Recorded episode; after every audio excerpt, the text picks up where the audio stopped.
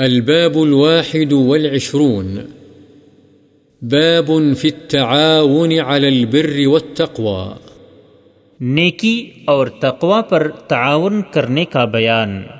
وتعاونوا على البر والتقوى ولا تعاونوا على الإثم والعدوان. اللہ تعالی نے فرمایا نیکی اور تقوی پر ایک دوسرے سے تعاون کرو۔ والعصر إن الإنسان لفي خسر إلا الذين آمنوا وعملوا الصالحات وتواصوا بالحق وتواصوا بالصبر. اور فرمایا، قسم ہے زمانے کی، یقیناً انسان خسارے میں ہے، سوائے ان لوگوں کے جو ایمان لائے، جنہوں نے عمل صالح کیے، ایک دوسرے کو حق کی وصیت کی اور ایک دوسرے کو صبر کی تلقین کی۔ امام شافعی رحمہ اللہ فرماتے ہیں کہ لوگ یا ان میں سے اکثر اس صورت میں غور و فکر اور تدبر کرنے میں غفلت کرتے ہیں۔ عن أبي عبد الرحمن زيد بن خالد الجهني رضي الله عنه قال قال رسول الله صلى الله عليه وسلم، من جهز غازيا في سبيل الله فقد غزا، ومن خلف غازيا في أهله بخير فقد غزا. متفق عليه.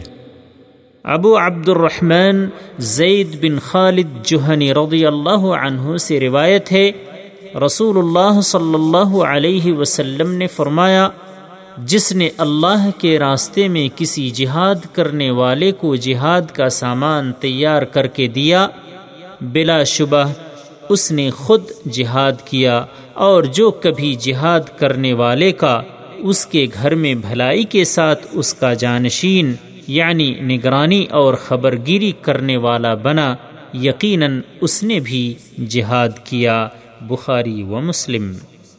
وعن أبي سعيد الخدري رضي الله عنه أن رسول الله صلى الله عليه وسلم بعث بعثا إلى بني لحيان من هذيل فقال لينبعث من كل رجلين أحدهما والأجر بينهما رواه مسلم۔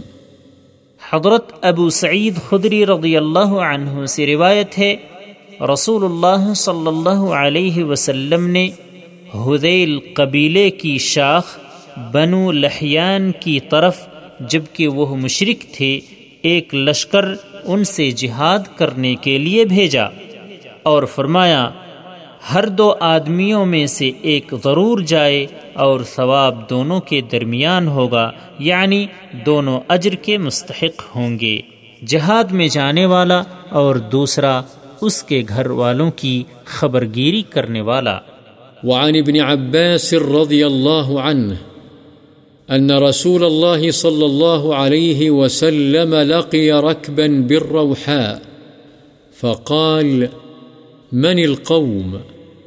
قالوا المسلمون فقالوا من أنت؟ قال رسول الله. فرفعت إليه امرأة صبيا فقالت ألي هذا حج؟ قال نعم ولك أجر. رواه مسلم. حضرت ابن عباس رضی اللہ عنہما سے روایت ہے رسول اللہ صلی اللہ علیہ وسلم روحا جگہ پر ایک قافلے کو ملے۔ آپ نے پوچھا، کون لوگ ہیں؟ انہوں نے کہا، مسلمان۔ انہوں نے پوچھا، آپ کون ہیں؟ آپ نے فرمایا رسول اللہ تو ایک عورت نے آپ کی طرف ایک بچہ اٹھا کر پوچھا، کیا اس کا بھی حج ہے؟ آپ نے فرمایا ہاں اور اس کا اجر تجھے ملے گا۔ وعن أبي موسى الأشعري رضي الله عنه عن النبي صلى الله عليه وسلم أنه قال، الخازن المسلم الأمين الذي ينفذ ما أمر به فيعطيه كاملا موفرا طيبة به نفسه فيدفعه إلى الذي أمر له به۔ أحد المتصدقين، متفق عليه. وفي رواية، الذي يعطي ما أمر به. وضبط المتصدقين بفتح القاف مع كسر النون على التثنية، وعكسه على الجمع. وكلاهما صحيح. حضرت ابو موسا اشعری رضی اللہ عنہ سے روایت ہے نبی کریم صلی اللہ علیہ وسلم نے فرمایا، مسلمان امانت دار خزانچی جو اس پر عمل کرے جس کا اس کو حکم دیا جائے اور پوری خوش دلی سے اس کو کامل اور پورا پورا مال دے جس کی بابت اسے حکم دیا گیا ہے، تو وہ بھی دو صدقہ کرنے والوں میں سے ایک شمار ہوگا۔ ایک اور روایت میں ہے، وہ جو دے۔